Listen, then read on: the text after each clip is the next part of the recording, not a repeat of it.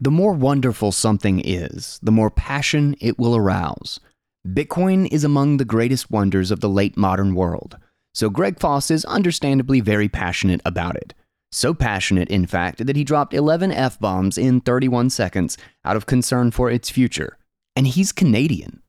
Why is such a stalwart Bitcoin proponent so concerned? Because two guys in cheap wizard costumes did a cringy Fortnite dance? Surely the stakes must be higher. According to some, there is a battle underway for the future and soul of Bitcoin. The best in Bitcoin made audible. I am Guy Swan, and this is Bitcoin Audible.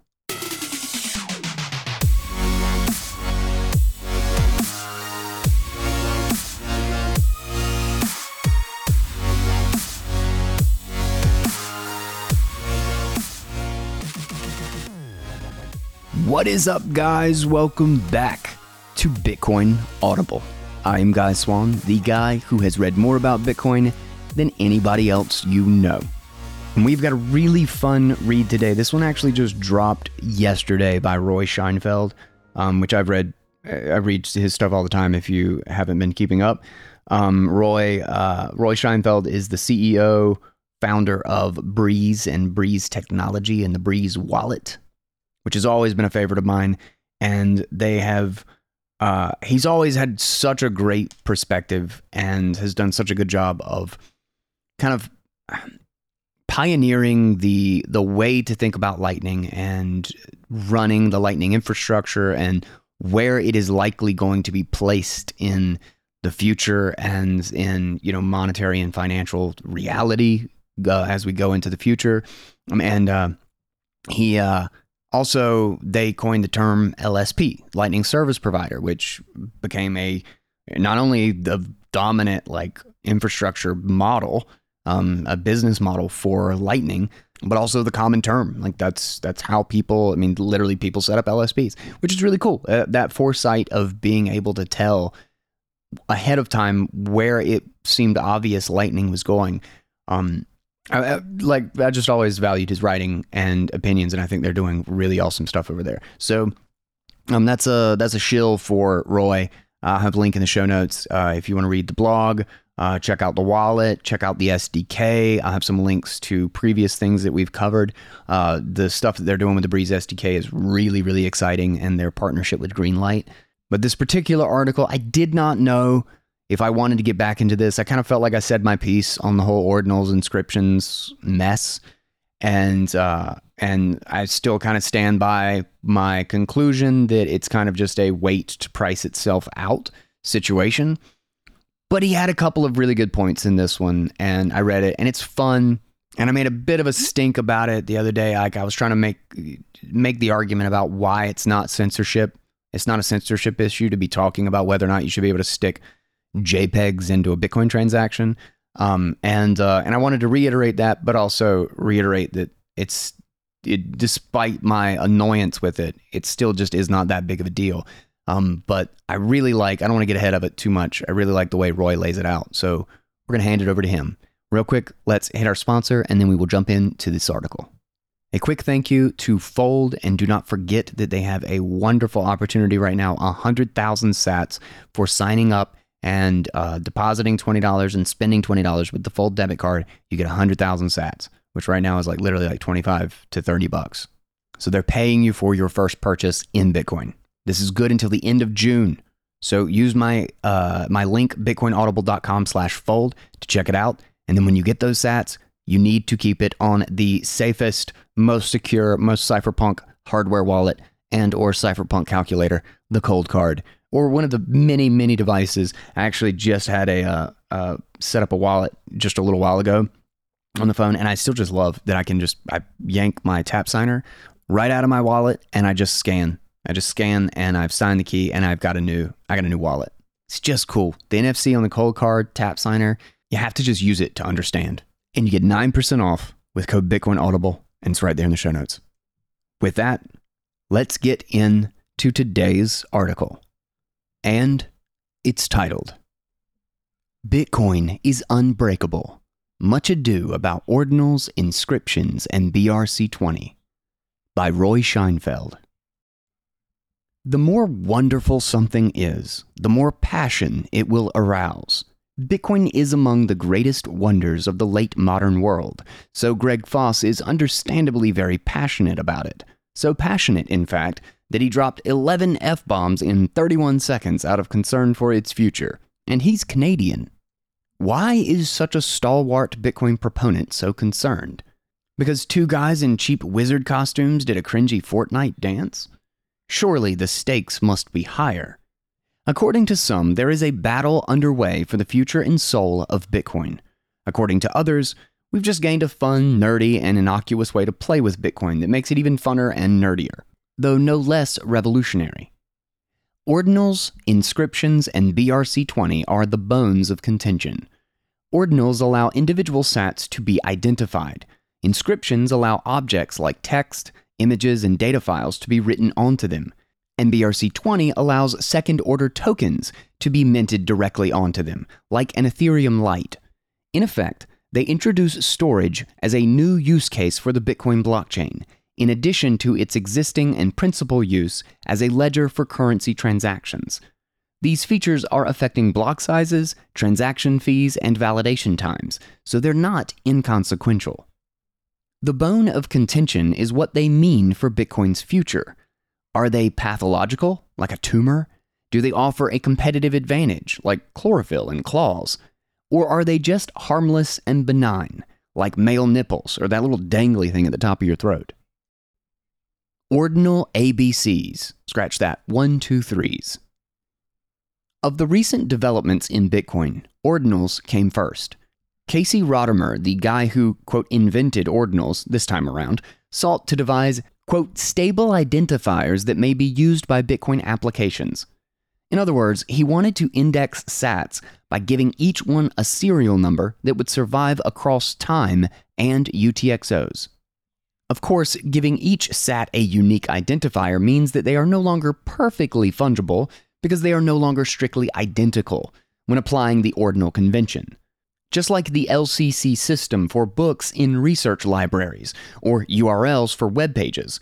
Ordinals make each SAT unique and retrievable. Identifiability affects fungibility without eliminating it. Inscriptions are the second controversial development in the world of Bitcoin. The Ordinal Theory Handbook gives a marvelously succinct definition of inscriptions, helpfully relating them to ordinals.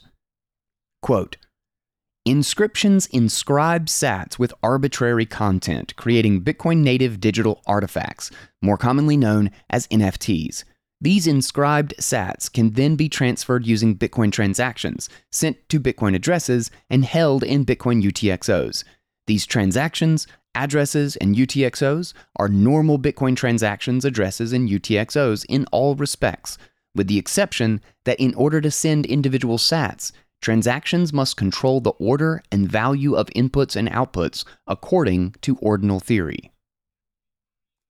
Of course, Bitcoiners are far too sophisticated to get suckered into all of that bored ape nonsense.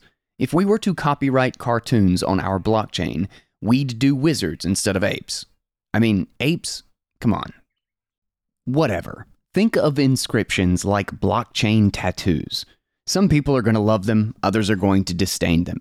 The world and the witness data of a transaction is big enough for both.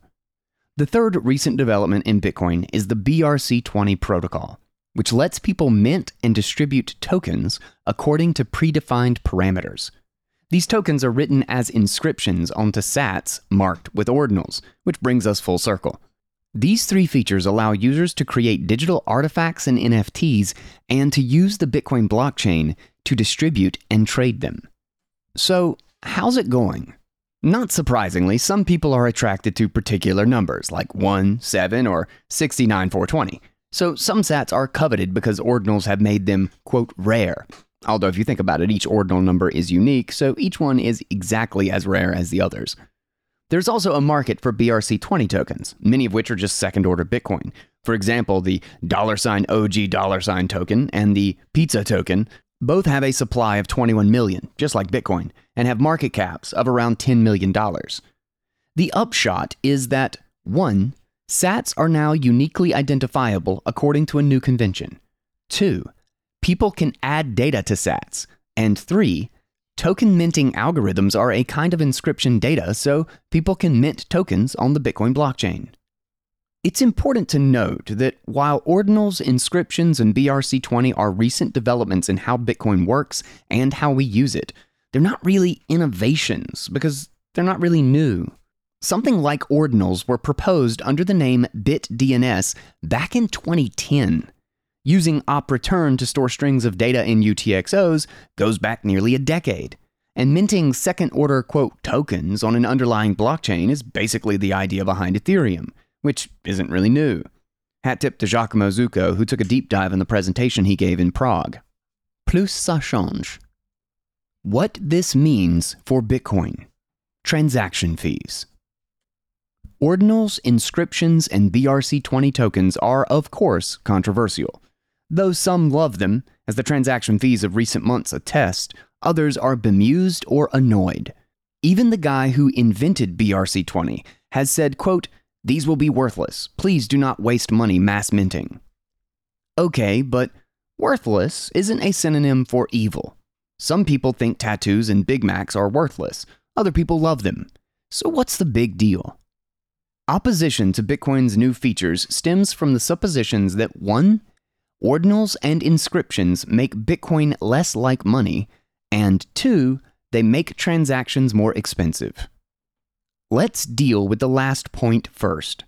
Thanks in part to ordinals, the number of transactions in the mempool has increased by about two orders of magnitude, and the data in the backlog has increased about 150x. The effects are ambivalent. On the one hand, more data per transaction increases the storage and computing burdens for node operators, for which they receive no compensation. Not great. On the other hand, more data to compute means higher fees for miners. In fact, the average on chain transaction fee reached $30.91 a few weeks ago. High on chain transaction fees are not evil. In fact, high fees are a good thing. They incentivize miners, which attracts miners and spurs them to invest, which keeps the hash rate high and makes Bitcoin more secure. That's about as evil as a St. Bernard carrying a cask of brandy. When you encounter such evil, scratch its belly. Moreover, high on chain fees merely reinforce the different use cases of on chain Bitcoin and Lightning. On chain payments have arguably never been well suited to quick microtransactions because they treat small and large transactions pretty much the same. By contrast, Lightning fees are proportional to the transaction amount.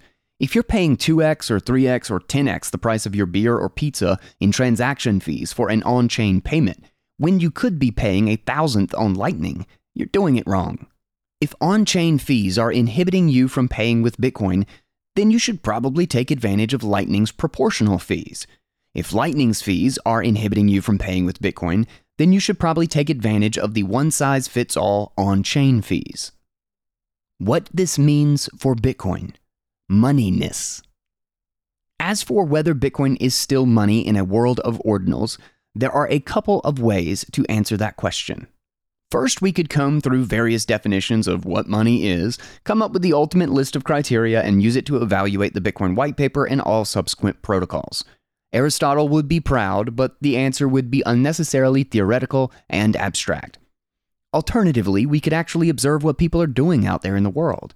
However sensible this new use case is, people like inscriptions and are willing to pay for them. Whom are they paying? Miners. How are they paying? Transaction fees. What are miners doing with the transaction fees? Reinvesting some to cover the costs of mining more Bitcoin. Where does that Bitcoin go? From the miners out into the world where it circulates. And there we have it payment and circulation. People pay miners, miners pay people, they're using Bitcoin, ergo, Bitcoin is money. We've found the essence of currency without a dictionary. Sorry, Aristotle. In other words, Bitcoin is still money, but the Bitcoin blockchain can also be used for storage. Note the Boolean operator money and storage, not money or storage. Indeed, adding new sensible use cases might be a prerequisite for any currency from this point forward. The question is merely what counts as, quote, sensible? but time and the market will tell. Good, bad, or benign? So let us return to the original question. Are ordinals, inscriptions, and BRC20 good or bad for Bitcoin? Or are they just a new feature of the world that we will adapt to without much consequence? Well, these functions weren't at the top of my personal list of priorities. I can't say that Taproot wizards or ordinal tokens are really making the world a better place. But I don't fear these developments either. They raise fees, and higher fees have beneficial side effects for the blockchain. What's good for Bitcoin is good for the world, whether it's intentional or not. And they reinforce the case for Lightning as a low fee means to use Bitcoin as money for smallish, everyday purchases and transfers. Generally, what's good for Lightning is good for Bitcoin, which is good for the world. Wizard gifts and subsidiary tokens can't really do much harm, so I'm just going to stay cool, stack sats, and continue making Lightning as good as it can be. And that concludes uh, the piece by Roy Sheinfeld Bitcoin is Unbreakable Much Ado About Ordinals, Inscriptions, and BRC20. Let's take a minute and hit our sponsor, and then we will jump back in. Do you have Bitcoin on a risky centralized exchange? Don't leave your Bitcoin to rot in IOUs or empty promises from centralized third parties. Keep your Bitcoin fresh with the coldest of cold storage, the Cold Card. When you know you own your keys and you've got your Bitcoin behind the Cold Card, they can be stored indefinitely without ever losing that fresh, sovereign taste. Ah, that incredible flavor. 50% sovereignty, 50% cypherpunk, and 100% fucking your central bank. Exit your money from the system. Own your Bitcoin. Hold your keys and break open a cypherpunk calculator. Bitcoin only, air gapped by default, accessible by microSD, USB, wireless NFC, or as a virtual disk. It has fast and easy backup and recovery, a Duress pin, and a BrickMe pin. Unlimited memory, so there's no transaction too big for your cold card to sign. You can sign the largest multi-sig imaginable or even sign your bullshit inscriptions. All this while keeping your keys ice cold. Enjoy the fresh taste of freedom and open up a cold card today. 9% off with code Bitcoin Audible. Limited one discount per order, not available on Mars. Ships from Canada, which is pretty cool, eh? So, so I wasn't sure if I wanted to bring this topic up again, but uh, like I said at the beginning, uh, I thought this was a really great article when I read it uh, yesterday, and um, I thought it really kind of put things in, into perspective, and also hit one of the most important points that, like, even particularly because I have uh, had a couple of different interviews and a couple of different like Twitter posts and things where I have specifically come out against, or I've made a bit of a big deal out of it when my conclusion, I still believe my conclusion in the pooping in the park episode. Um, it's easy to just get wrapped up in what I consider the negatives and make it seem like I, I think it's more important than it actually is. And Roy also does a good job of making it clear that the fees aren't the problem, which I hope I properly articulated in my more direct episodes about this topic uh, previously. Um, and you know, I mean, that's that was the whole point of the analogy of pooping in the park. I think it's and I think it's also not so simple that I, I still would push back a little bit in Roy's perspective on the fact that it is money and storage, and that I genuinely think the Bitcoin, Bitcoin the money, and Bitcoin the monetary base is more important or is necessarily is objectively at a lower level than the idea of storage as a utility.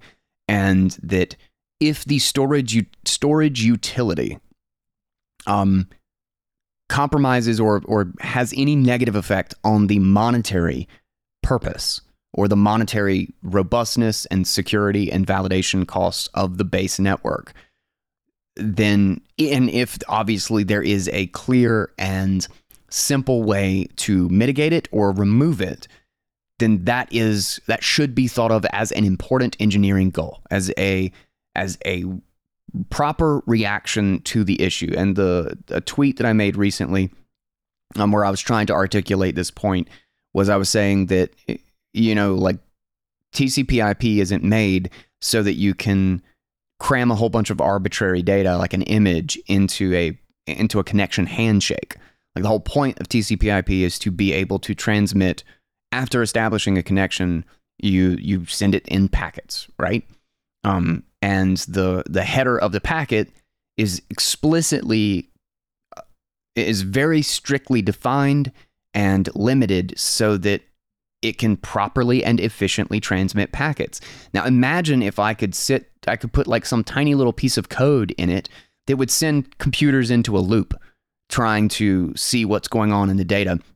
And I could send a malicious packet that had a in the TCP/IP header, like in the the handshake or the connection details, uh, whatever, wherever it is in the TCP/IP uh, protocol, I could insert some information that just caused a computer to just crash or to just have to do some infinite computation that endlessly came back to zero and started over um, um, because I have put this into the TCP/IP protocol. It's important that that sort of information is invalid.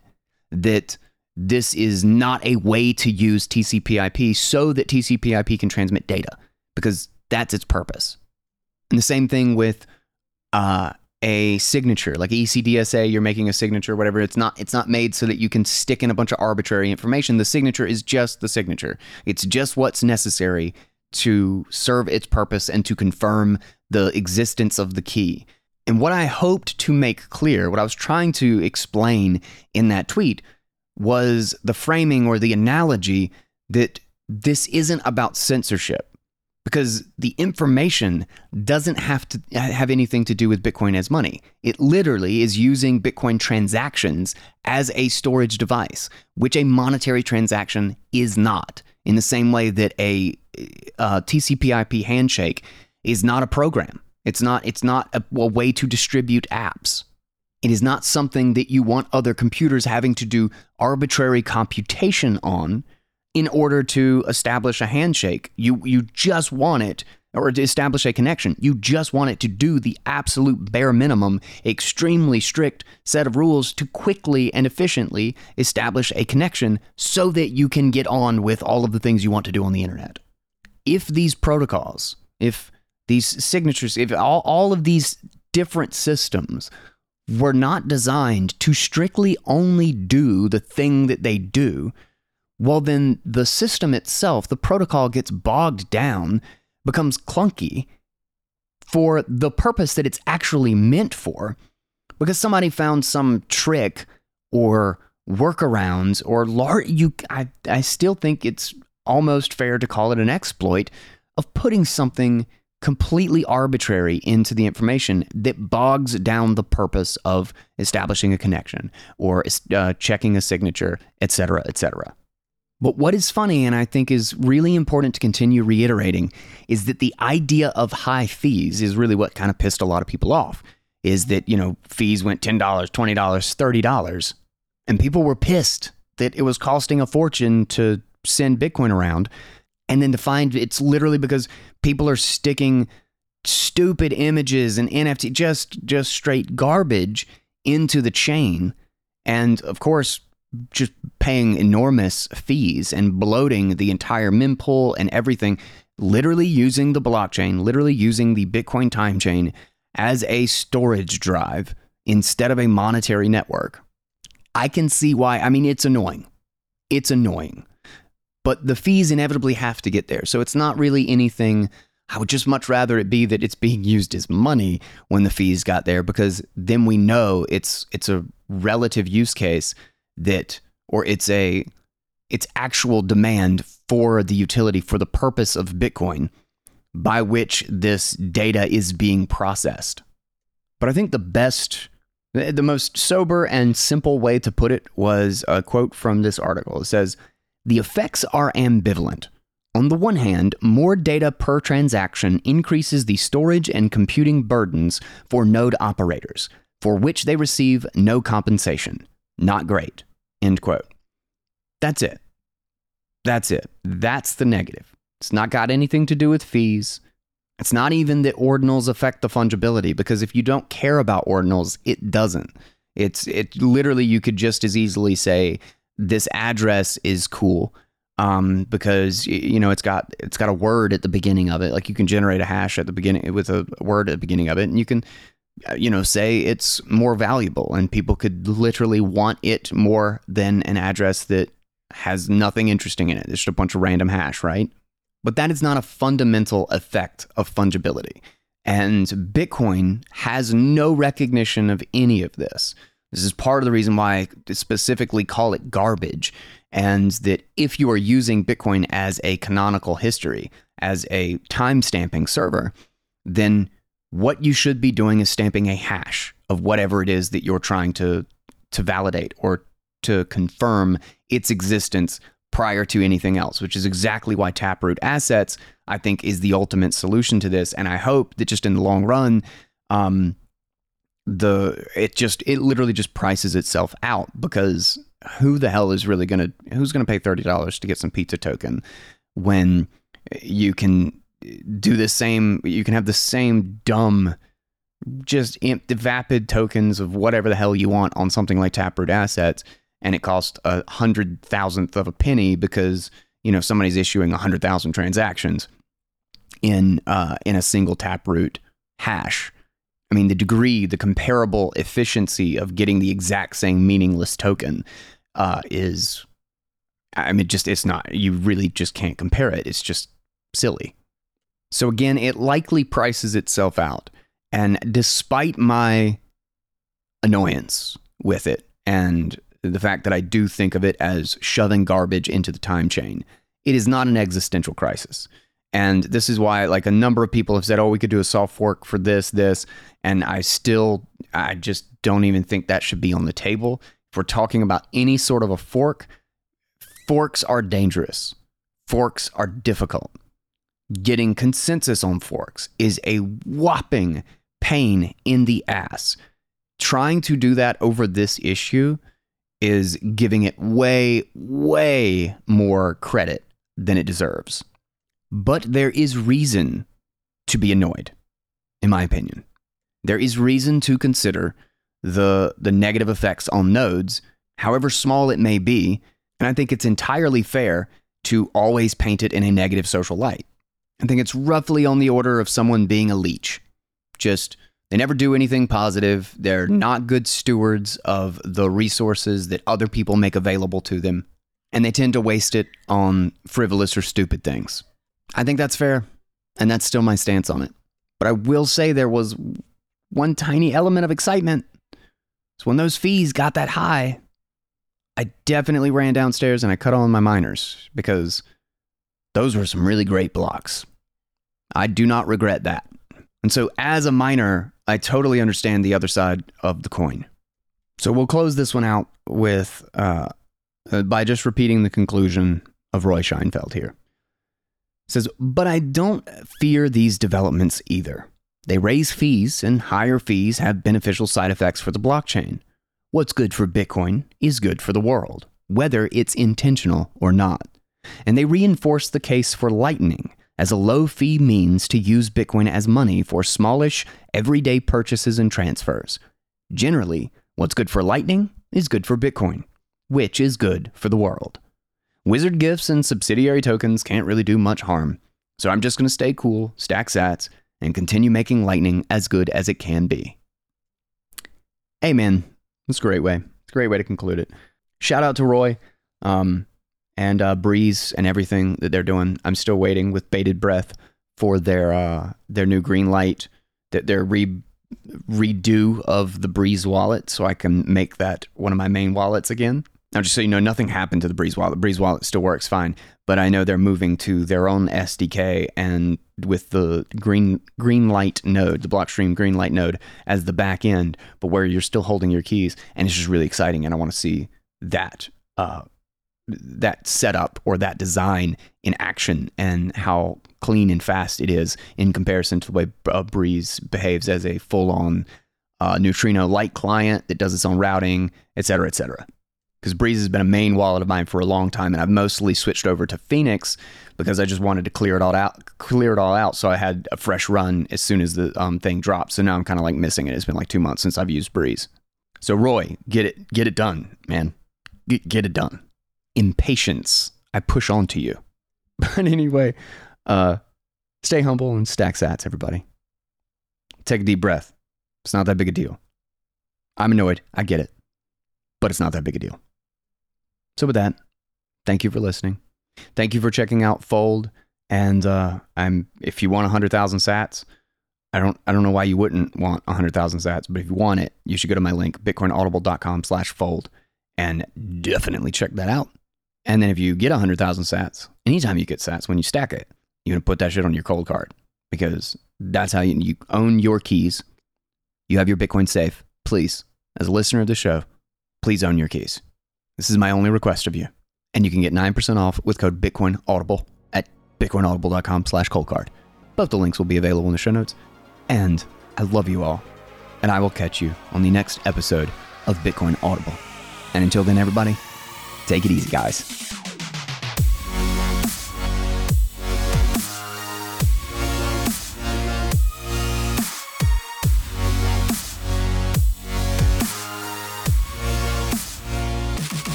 It is unwise to be too sure of one's own wisdom. It is healthy to be reminded that the strongest might weaken and the wisest might err. Mahatma Gandhi.